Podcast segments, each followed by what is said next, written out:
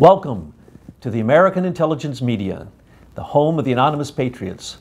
I'm your host, Douglas Gabriel, and today I am so thrilled to have Michael McKibben from Leader Technology with us. Michael, thank you for being with us today. Great to be here. Well, as our followers know, this is our second conversation that we're going to have, and the first conversation kind of gave a framework for how it is that your lawsuit, Leader Technology versus Facebook, came to be and how it is that you created that. But today we're going to focus in on the patent office. Now, we know that you didn't just have your patent uh, stolen from you, you had an incredible, basically industrial espionage fraud that was involved, which is it, some of the top people in America, some of the most corrupt lawyers, some of the most corrupt people in America were involved in the theft of your technology. But what I want to do today is also lay out for everyone the fact that this isn't just about you, this is about all patents and all inventors. The US Patent Office is as corrupt as it can possibly be. We could go into great details. I don't know how many details we'll go into about that particular thing, but we're going to go into what happened with yours. But let me first, again, apologize to our um, listeners. I'm going to read a prepared statement here because the, the technical terms, the very specific things that we have to say in this expose I cannot mince words. I cannot mix up one word. So I'm sorry that I have to apologize and read this to you, but um, please forgive me as I lay the background and create a framework for what we're going to talk about today in terms of um, the U.S. Patent Office. Patent theft is accomplished through the Patent Trial and Appeals Board and the many laws that allow the U.S. Patent and Trademark Office to confiscate and control any patent deemed a national security issue. Once confiscated, the inventor is not compensated. They receive no remuneration for their outright theft of their patent. Stiff, pen stiff penalties, including incarceration, accompany these seemingly illegal patent laws. You can't figure out how these could possibly be legal. So the Department of Defense is the one who's actually driving the committee that drives the patent office. And they also are connected to the 17 cyber intelligence agencies. And what they're doing is they're taking these patents to turn them into weapons, what we call the weaponization of a patent. Once stolen, the government uses a complex group of public and secret defense agencies, corporate contractors, and crooked bankers to fund the weaponization of trade secrets, patents, copyrights, and other forms of intellectual property. We hear about that all the time, especially China stealing intellectual property is one of the number one issues in America right now. Usually the government builds in a back door to the technology so that they can control and manipulate the weaponized property. Then they fund a front man as a stooge to run a private corporation that is built on the weaponized invention. The dummy company gets tens of millions of dollars in initial investments they're underwriters that inflate the valuations that turn into billions when the fake corporation later hits the stock market. These fake frontmen, pseudo military corporations, stolen patents, and corporate defense contractors then magically become the largest corporations in the world. Google, aligned with NSA, Facebook, aligned with the NSA and CIA programs, Amazon, aligned with NSA and CIA, and on and on down the line of the huge tech companies that are consuming everything around them in league with ill intent, the very ill intent created by our own military and intelligence agencies. Leader technology and its inventions fueled dozens of the largest corporations in the world. It was outright industrial espionage at the highest governmental levels that led to the theft of leaders' trade secrets, copyrights, and patents. What is quite shocking is the list of exactly who was behind this blatant patent theft and legal confiscation. One man was principally responsible for not only conducting personal industrial espionage for his own gain against leader technology, but also wrote patent laws, acts of Congress, and executive orders that are the framework for the legal theft of America's inventions as well as the illegal surveillance of Americans that came out of those inventions. Professor James Chandler III was one of the key architects of the tech cartel that has grown into a completely corrupt system of theft extortion, and fraud on a global scale. Michael McKibben has been in personal business dealings and later legal dealings with the core of this evil tech cartel. He has fought them for 17 years and spent countless hours in depositions, courts, appeals, and has even taken his case to the U.S. Supreme Court. He is still at the cutting edge of the continuing lawsuits against Facebook. No one has seen the underbelly of the tech lord's real nature like Michael and his legion of ticked off shareholders. This battle again has arisen in the press due to another Supreme Court case that will be considered soon of patent theft. The battle rages on as American inventors continue to be outmaneuvered by the crooked system based on fake national security issues and are a front for crony corporate imperialism. Starting in about 1993, IBM met with this budding tech cartel as they considered what to do about IBM wanting to sell computers to the CIA and used them in foreign countries. John Podesta, Larry Summers, James Chandler, Bill and Hillary Clinton, Robert Mueller, Rod Rosenstein, and the other governmental officials told IBM in 1993 to embed a backdoor encryption key into all computer hardware, software, and firmware that is sent outside of the United States. This happened after Congress refused to approve such a thing. As a result, the tech cartel demonstrated their complete control of Congress over all technological advancements that are produced by the military's Defense Advanced Research Program. Everyone knows them by the name of DARPA and the CIA's program, which most people don't even know exists, called In-Q-Tel. Both DARPA and In-Q-Tel are directed in their research and policy by the Highlands Forum, a secret think tank that has essentially created our modern technological world from war toys. In the process of investigating the legal corruption in these legal cases, Michael McKibben and his shareholders studied all of these groups and their inner workings quite thoroughly. As a matter of fact, as I've said, more thoroughly than, more thoroughly than anyone we have ever seen. So when we think about these things and we think about patents, Michael, can you tell us about what it was like to find out about this corruption and this evil lurking behind American patents and inventions, especially seeing that you've experienced perhaps the largest valued theft of intellectual property and trade, secrets in history? What's your insight? What, how did that feel to have to go through that process? I mean, you were looking James Chandler right in the eye when he was lying to you, and yet you believed he was the most moral of men in America. He was our attorney. Uh, he signed uh, engagement letters. He pledged to follow the rules of professional conduct.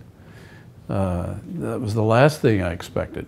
And in fact, I only recently have discovered the depth of that treachery. I, uh, I like the man. Uh, so it was, it was quite a shock. As an American, um, it initially was depressing to realize that our government is just completely ignoring our Constitution because as an entrepreneur, I expected the patent system to protect me. That was the reason we filed the patent, was because a patent is the only property, patent and copyright are the only property rights actually written into the Constitution. So what uh, the, the discovery that our legal system uh, only uses the Constitution as a ruse for this criminality was, was, was devastating. Because uh, in past lives, I've, I've worked with uh, Soviet dissidents and, and people like that, and I've seen, I saw the Soviet Union's corruption from the inside, and it was, it was devastating to see our country running down that very same road.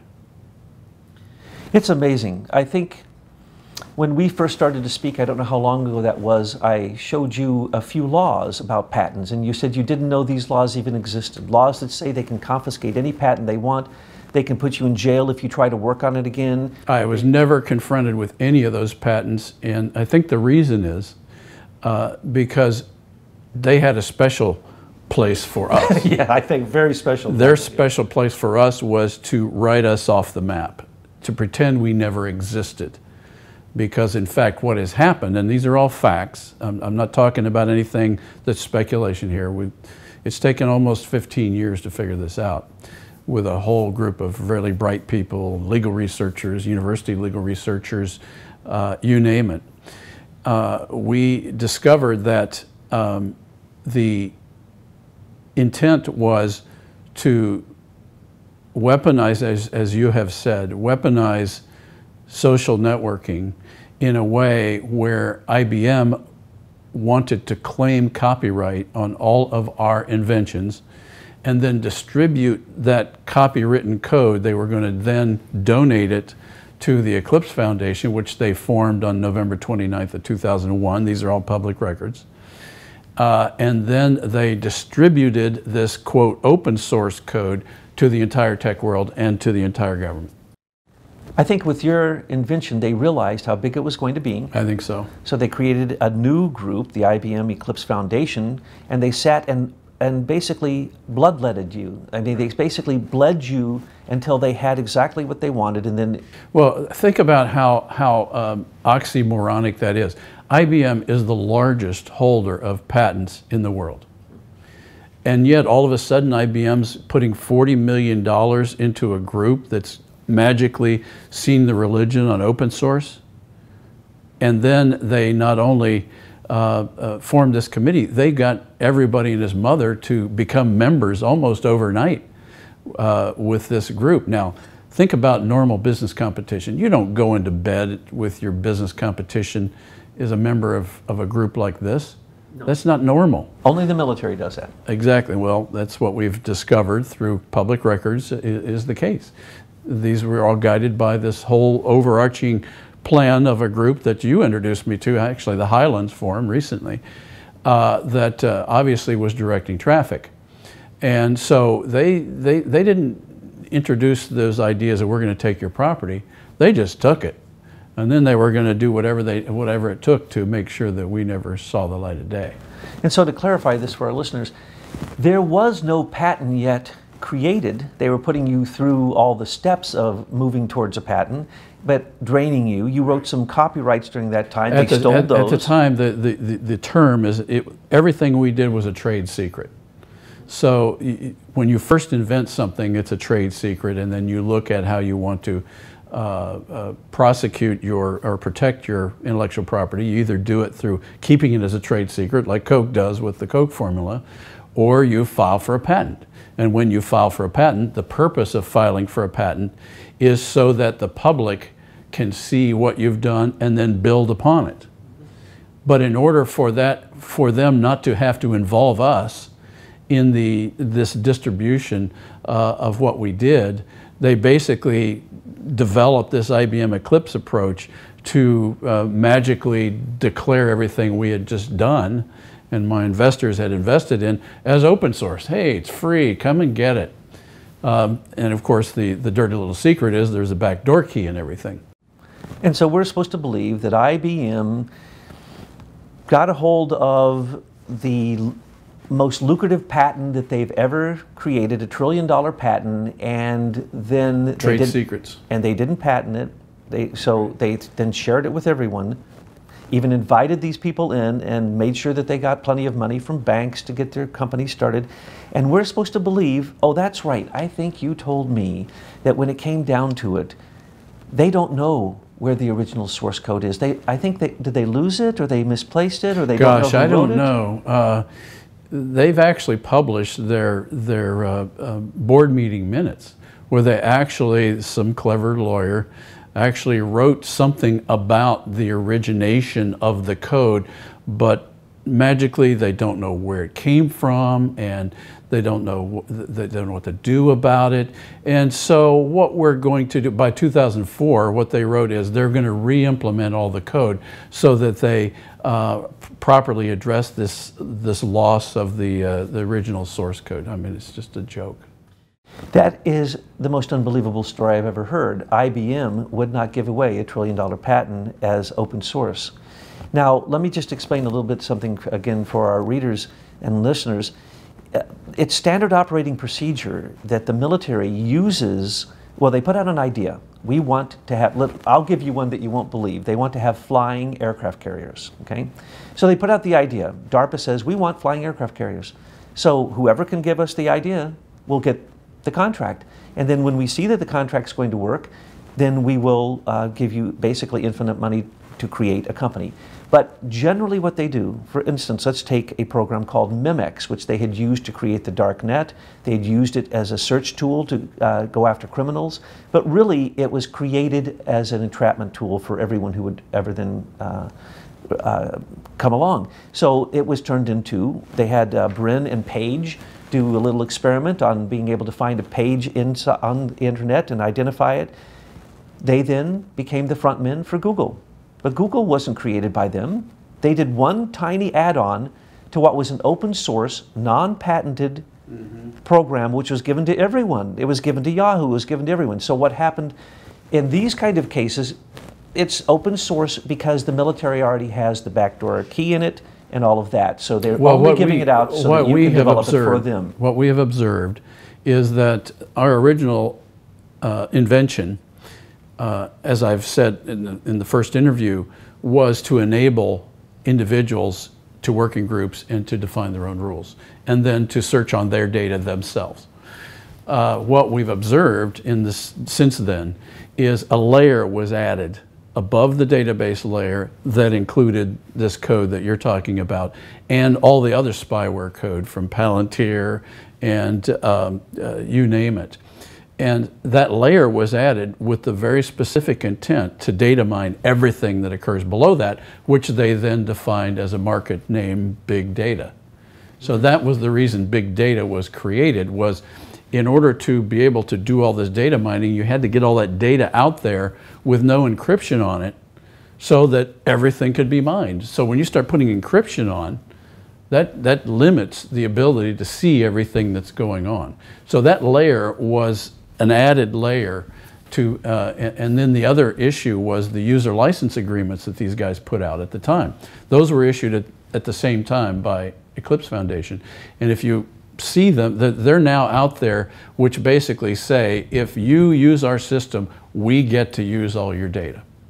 And all that emerged out of the Eclipse Foundation as well. So there was the search engine, there was the tool, and then there was this user license agreement. And we actually have, those are, it's all public record. We can see those. And we know it's true because John McAfee, who, you know, well, I won't call him what he really is, but he's come out and said, oh, no, there's no such thing as encrypted data. Everything is open to the NSA. We know that from Vault 7, we know that from so- Snowden's revelations, all the different whistleblowers, William Binney. So we know that the very thing you intended to do, which, create, which was to create privacy in this realm, right was the exact opposite of what they, they intended to do. flipped 180 degrees. And that would explain why they not only didn't want to work with you, but they didn't want anybody ever they finding out where competition. and no competition. So, well, we can make sure there's no competition when. Well, let me let me ask you a question. Uh, let's say you have a choice of two systems. One system is such that you're told that all the spy agencies on the planet can search everything that you store in there, or this other one is you own your data and we respect your privacy. Which are you going to pick? I'm an American. Exactly. I choose the latter. Which are you're going to pick. And that's why they didn't want competition. Well, and then they closed up that competition because uh, David Kappos, what was he, the uh, senior counsel for IBM for decades? Chief, Chief Inside Intellectual Property Counsel. Becomes the head of? The Patent Office under Barack Obama. Isn't that a coincidence? The company that has the most patents, IBM, sends their top dog over to protect the patent office. That must have worked out well for them. Uh, and you can see the kind of corruption. But recently, as you said, so many of these things are. Some and by the way, he was a recess appointment. So Lovely, and still there. The Senate. well, he, he, left in 2013. Oh, okay. Still, he, he's but uh, he was there during all the um, slashing and burning years. It's amazing. And, you know, like you say, so many of these things, uh, the, the level of fraud that you're now realizing is profound. And just the other day, one of our conclave members, John Barnwell, pointed out that the patent office is now, all initial patents are reviewed by Serco. Yeah. Serco is a company owned basically by Britain and has contracts in every single element of American life. And they they, an international corporation, are going to review all patents. Oh, I wonder if they're going to steal any. Well, uh, there's no way if I had known that I would have ever gotten involved with the patent office. Because what, what, what we're told as, as inventors, as entrepreneurs, is are encouraged is to file a patent. It's going to protect your property. Uh, the Constitution protects your property. All the laws in writing protect your property. What we weren't told is that the entire complex is there to use the patent office as a toy box to get the best ideas, to feed them to the military industrial complex, to further the wealth of the few that are unelected, unaccountable. And as an American, I find that totally unacceptable. I'm right there with you because those are U.S. taxpayer dollars being utilized by the military, giving the money to private corporations, which are international, to develop weapons that are then sold to us and our enemies. It is completely unacceptable. Well, if you, if you think about the date for the Eclipse Foundation, it was November 29th of 2001. Well, what had just happened the, the month before that? We had September 11th, 2001. Do you think that's a coincidence? No coincidence there. The U.S. Patriot Act was already written. That's the reason that it could be uh, Right. enacted on so quickly. And then they tried to tell people, oh, they stopped that, and you got your rights back. Incorrect. During Obama, it was rewritten. You have less rights. The U.S. Freedom Act, Obama's Act, which replaced the U.S. Patriot Act, is even worse. And then the National Defense Authorization Act gives the ability for the uh, Department of Defense to work inside the United States and to consider all of us terrorists until Well, otherwise let, let me give you another example of how clever this, this uh, legal construct is that they've made.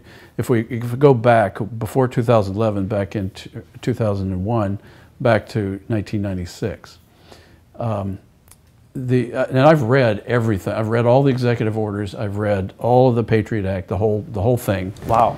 And, and You'd be the only person in America then who Yeah. has probably read it. And I've also uh, been the subject of abuse by some very corrupt law firms. So I, I kind of know their MO now, and I know how they go at their type of corruption. And lawyers are very clever about it. So here, here, here's a very clever way that they get what they want. In, in October of 2000, uh, 1996, uh, the Professor Chandler wrote the Economic Espionage Act and the Federal Trade Secrets Act, and they were both passed by Congress in October of 2001. What most people don't realize, there was another act pushed through in that same vote, and it was called the um, False Statements Accountability Act, which was an act that the previous uh, act had been around since I think about 1938, if I'm not mistaken and uh, don't quote me on that date, but it was early in the century. And the, the act basically said what you would expect don't lie to Congress. You can't lie to Congress, you can't lie to the courts, you can't lie when you're before a, um, an agency of the government. And most people would say that's very reasonable. Okay, so what was the need to change that act in 1996? Well, there was a subsection B added. Subsection A says don't lie to Congress. Subsection B says subsection A doesn't apply if you're a lawyer, if you are testifying to Congress, or basically any government tribunal, which would include Congress. Legal lies. So Congress passed a law that said it's legal to lie. Now, isn't that clever? Subsection A says don't lie. Subsection B says subsection A doesn't apply. That's how clever. It doesn't say you can now lie. It says subsection A doesn't apply. That's the kind of trickiness that's in all of these executive, all these executive orders, in the Patriot Act, in all of these, these documents that these guys have used to lay down this, this system. Bill Clinton's impeachment, the perfect example. You know, one word, the definition of one word. So we get to see that this has now become institutionalized, and it's important to remember that Hillary Clinton was a student of Professor James Chandler because she was a patent lawyer She was a client. and a client. And so, and also they were own big shares in Facebook and so on and so forth. So when you had to work literally with people of this evil cartel, uh, the cartel that right now is coming to light with Uranium One, uh, the people we've mentioned before, and particularly now, Yuri Milner and uh, Alishers uh, uh, Usmanov's investment in Facebook that is now being questioned because it was obviously insider trading. And then later, 200 million, Yuri comes to Silicon Valley, gives Facebook 200 million, becomes their best friend. all these people are coming in and out of the White House. What was it like now that you realize that these were the very same uh, tech cartel that was warring against you? Now you get to see their crimes coming out in the news every single day. Every day we have a conversation about the new things that come out that are directly related to your case.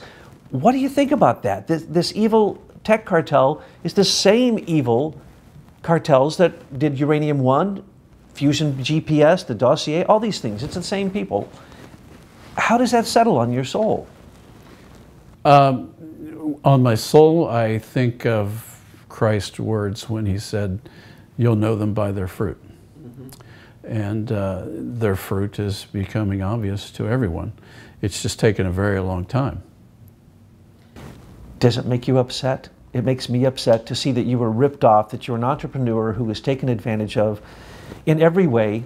And you, if you had gotten to the patent office, they probably would have taken you back into an appeal and oh, taken oh, sure. the patent from you anyway. So one way or the other, they were going to come get you, and yet you are still one of the most positive and uh, decent, wholesome, and moral people that I've ever met. So, how, how is it that you end up surviving this? I, I don't know how I fooled you. uh, after after the Supreme Court non-decision, and uh, after we started discovering that uh, every judge in our Facebook case uh, was holding massive amounts of Facebook interests, and they all made out like bandits at the Facebook IPO.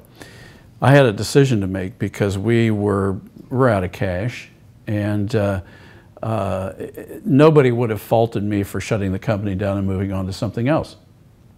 And uh, then I looked at it again, and and I'm a Christian, and and I believe that. Um, God puts us in situations for a purpose. And um, I looked at it and I said, well, I've learned a lot about what's wrong with our system. I don't know what else I'm going to learn, but basically said, okay, God, I'm going to trust you and just take it a day at a time. So that day has turned into a decade. And you continue to battle with these people, and you actually have made more uh, headway and uh, gained more ground than most. And there are some new exciting developments that may actually give you a chance to have this win win win scenario happen. So, did I get this right then? Um, in 1993, the same group of, um, I will call them evil uh, tech lords, got together and they planned how to make sure that anything that was created, software, hardware, firmware, whatever, is controlled by the government. And then we now uh, get to see that later on, IBM Eclipse, the members of that group became very wealthy. Chandler went to South America and developed his versions of it. Milner went to Russia. Breyer went to China. Uh, Summers and Sandberg, and uh, even later Sean Parker and these people, uh, they've taken advantage of these things in America. So is that right? Basically, then these people who had planned this back in 1993 and 2003 got their big paycheck off of your invention. Is that correct? Well, okay, first of all, this summary that I'm giving you now has taken us uh, almost two decades to figure out.